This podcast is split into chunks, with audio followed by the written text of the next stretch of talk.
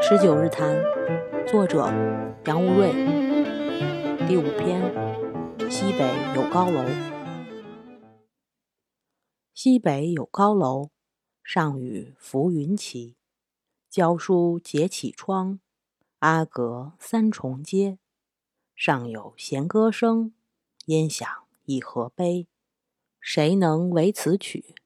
吾乃乞良妻。轻伤随风发。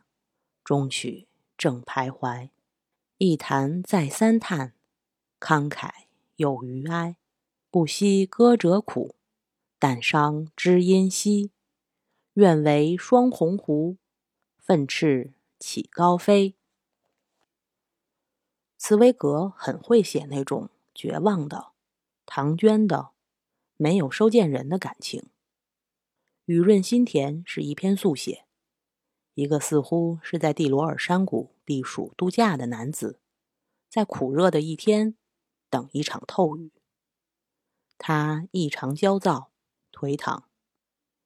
植物枯萎，树叶凋零，溪流干涸，世界沉沦。他觉得内心的生机也随着世界的沉沦而沉沦。茨威格没有告诉读者这个男子的生活故事。他只写这个男子的敏感。这个男子不只是感到热，还从热里感到某种悲剧性的东西。他没办法说出那种东西。他觉得旅馆里所有人都该感受到同样的东西。可是，旅馆里的人们都无动于衷，仍旧重复着乏味的日常生活，似乎没人像他那样期盼一场雨。似乎没人像他那样把一场雨当成一场心灵的治疗。起风了，雨好像真的要来。人们从四面八方奔跑、躲避、搬东西、关窗户，只有那人纹丝不动，站在户外，极度兴奋，缄口不语。我整个身心都憋着一声呼喊。见到第一次闪电时的一声喜悦的呼喊，这声呼喊已经升到我的嗓子眼儿了。然而雨还没来，旅馆里的人还是那样无所谓的麻木。这时，男子忽然听到后面一声叹息，那声音是从痛苦的内心里突发出来的。但愿马上就下雨吧。他转身。看见一位姑娘，贪婪的目光聚精会神地注视着高空，注视着团团云层。他看着她，他丝毫未曾注意她。他觉得他是唯一和他一样从灵魂里感到干渴的人，甚至他就是干渴的化身。直到晚上，雨还没来，旅馆里的人们一如故常的。吃晚餐，喝酒，聊天儿，杯盘叮当。男子感到愤怒，恨每一个人。他们吃饱喝足，在那里气歇，对世界的痛苦漠不关心。快要渴死的大地的胸腔里，无声的癫狂正在激荡，而他们对此却无动于衷。因此，某种嫉妒袭上我的心头。我的视线向所有的人扫了一遍，想看一看是否有人和大地有同样的感觉。但是所有的人好像都没精打采，无动于衷。这里全都是恬静安逸的人，呼吸着的人，清醒的人，没有感觉的人，健康的人。只有我一个病人，一个正在发着世界的高烧的病人。他觉得只有那个可雨的姑娘跟他有关，他不知道她是谁，却贪婪的想念她。入夜依旧闷热，雨还没来，旅馆里所有人都睡了，只有他醒着。他发现他就站在房间的窗前，他抚摸、亲吻，他说：“多闷啊！我真怕，我真怕。”很快，他发现胳膊上抱着的是一个梦游的姑娘。他不知道自己在做什么，不知道自己在睡梦中站到陌生房间的窗前，等一场雨。姑娘在他的房间安稳躺下，沉睡。忽然，狂风大作，电闪雷鸣，雨来了。一个闪电，姑娘睁开眼，惊恐的跃起，推开房门，冲出去。男子打开窗子。让风雨涌进来，头发都湿了，冰冷的水珠一滴一滴往下掉。他狂喜，像大地一样往体内吮吸清凉。天地的生机回来了，他好像被治愈了。第二天，他又在餐厅遇见那个姑娘，他不知道昨晚的事情，他跟家人有说有笑。活泼、爽朗、稚气未脱，她是一个跟旁边的人没什么区别的无忧无虑的小姑娘。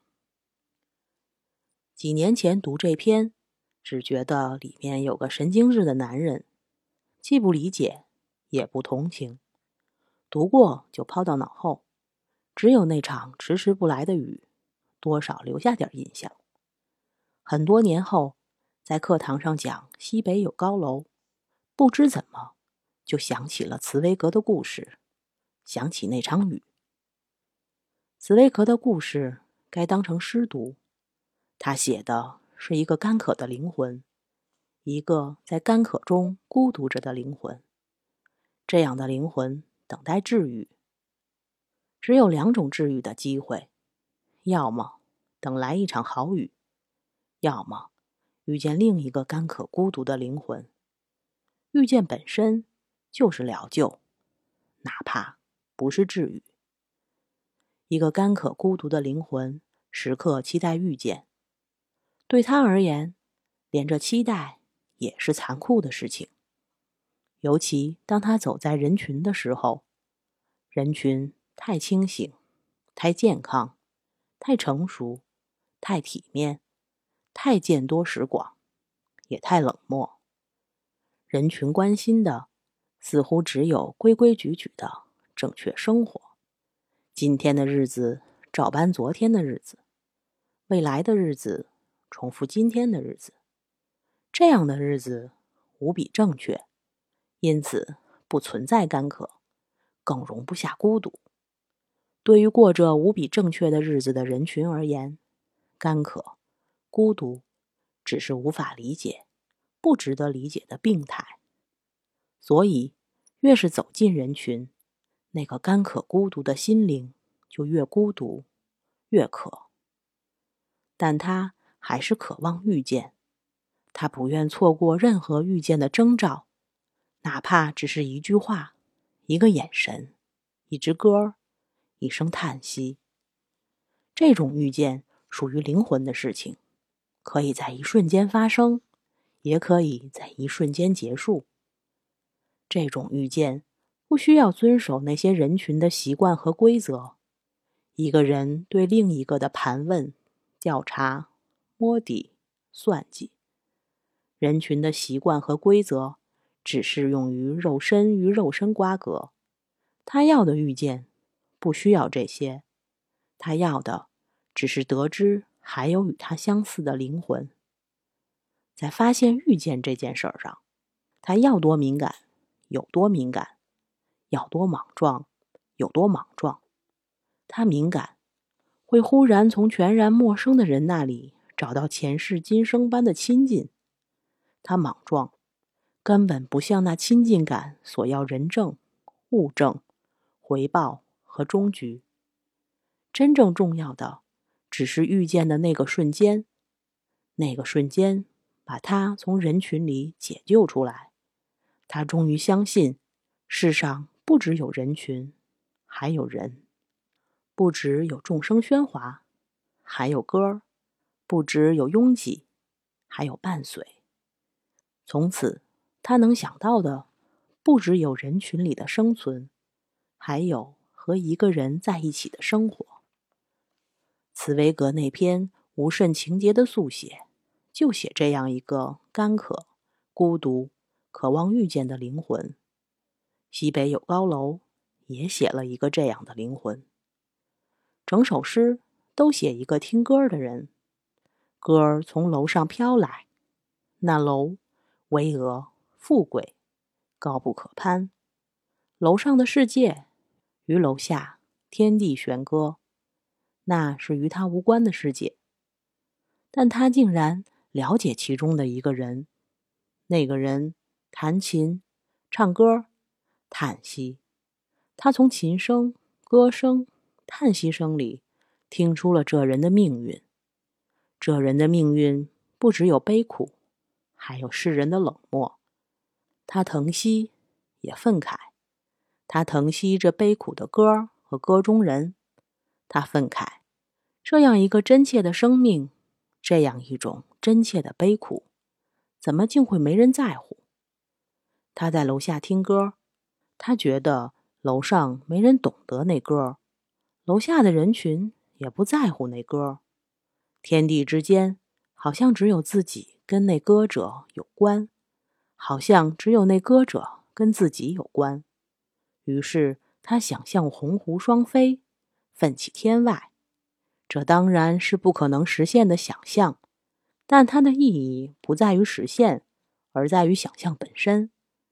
那个想象预示一股心灵力量，它不再只是被人群吞没、毫无办法的淋雨者，他有胆量向往另一种生活，因为他在刚刚那一瞬间遇见了一个人。至于下一个瞬间会怎样，不重要。下一个瞬间属于另一个故事。或许他继续赶路，再没有重过那楼，再没有重听那歌，世界一切如旧，什么都没发生。可对一个干渴孤独的灵魂，那一刻真真切切的发生了，那很重要，比什么都重要。西北有高楼的主角是谁呢？是歌者吗？对楼下的听者而言，楼上的歌者是唯一的主角。他驻足倾听，让一个陌生的灵魂在自己的心里展开，显出形状、性格乃至命运。可在这个过程里，他自己的灵魂也向读者展开了。这是一个渴望遇见的灵魂，全凭渴望。他在高楼之下，人群之中，经历了一场遇见。从那悲苦孤独的歌里，他遇见一个人，也遇见自己。不是所有遇见都要有后来和终局，遇见本身就是治愈和救赎。它让心怀可遇的人敢于可遇，那可遇原本快要被人群湮灭。古代读者仍然会从诗里读出君臣际遇，明代刘吕选诗补注。曾源曰：“此诗伤贤者忠言而不用，而将隐也。高楼重阶，比朝廷之尊严；弦歌音响，与忠言之悲切。岂良妻念夫而行于声，此则念君而行于言。徘徊而不忍忘，慷慨而怀不足。其切切于君者至矣。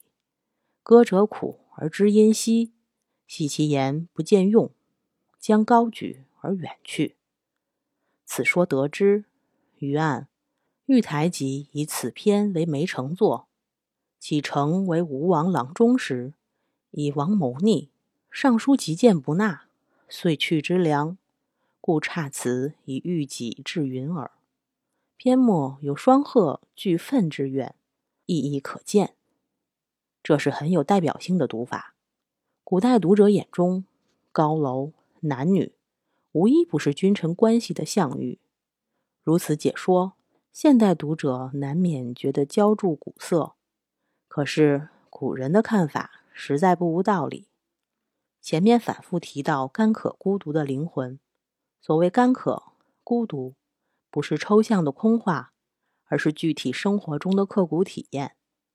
一个渴望爱人却无人可爱的女子有这种体验；一个心存孤忠却遭君王疏远的大臣有这种体验；一个行道传道却被世人误解咒骂的圣徒也有这种体验。体验与体验本就相通，诗用来照亮体验。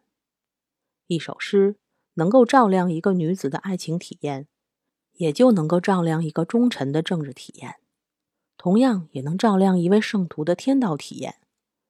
或者说，三种体验本就是一种灵魂的可遇，可遇的受挫，当然还有两个可遇者。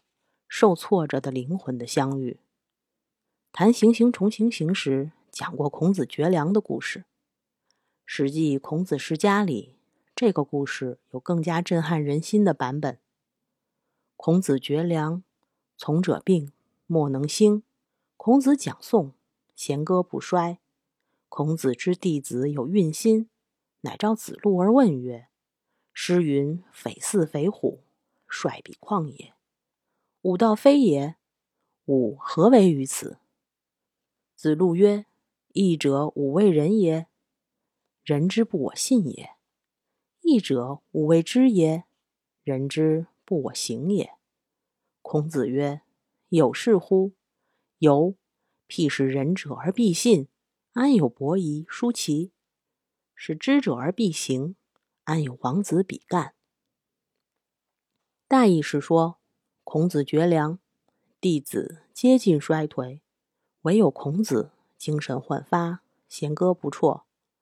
他知道弟子们心中委屈愤懑，就分别找他们谈话。先找子路谈，子路吟诵小雅“何草不黄”的句子：“匪似匪虎，率比旷野。”这句诗是说，人的命运何其悲苦，既非野兽。却像野兽那样被命运抛撇在旷野。孔子对子路说：“这不就是此时此地我的境遇吗？”孔子问子路：“我们因何落到如此地步呢？”子路回答：“世人不相信我们，大概是因为我们还不够好吧？大概是因为我们所谈所行还不够完善吧？”孔子说。要是做得够好，就能让世人相信，世上哪里还会有伯夷、叔齐？孔子觉得子路不理解自己。孔子叫来子贡，仍然吟诵同一首诗，问同一个问题。子贡的回答是：“夫子之道之大也，故天下莫能容夫子。夫子盖少贬焉。”孔子曰：“次。”良农能嫁而不能为强，良工能巧而不能为顺，君子能修其道，刚而济之，同而理之，而不能为荣。今而不修而道，而求为荣，次而志不远矣。子贡说：“夫子所作已经足够好，只不过为了与世人相处，你不妨降低水准。”稍稍迁就世界。孔子说：“好的农夫和好的匠人，只能凭着手艺和良心，精益求精的劳作。他们怎么能为了销路而降低水准，迁就顾客呢？难道我们修道行道，只是为了在世上找到销路吗？次啊，你的志向不够高远啊！”子贡出去，颜回入见，还是同一句诗。同一个问题，颜回的回答是：“夫子之道之大，故天下莫能容。虽然夫子推而行之，不容合并，不容然后见君子。夫道之不修也，是无仇也。夫道既以大修而不用，是有国者之仇也。不容合并，不容然后见君子。”颜回说：“老师啊，你所行之道很好。我们修道行道之人，唯一要关心的是道本身。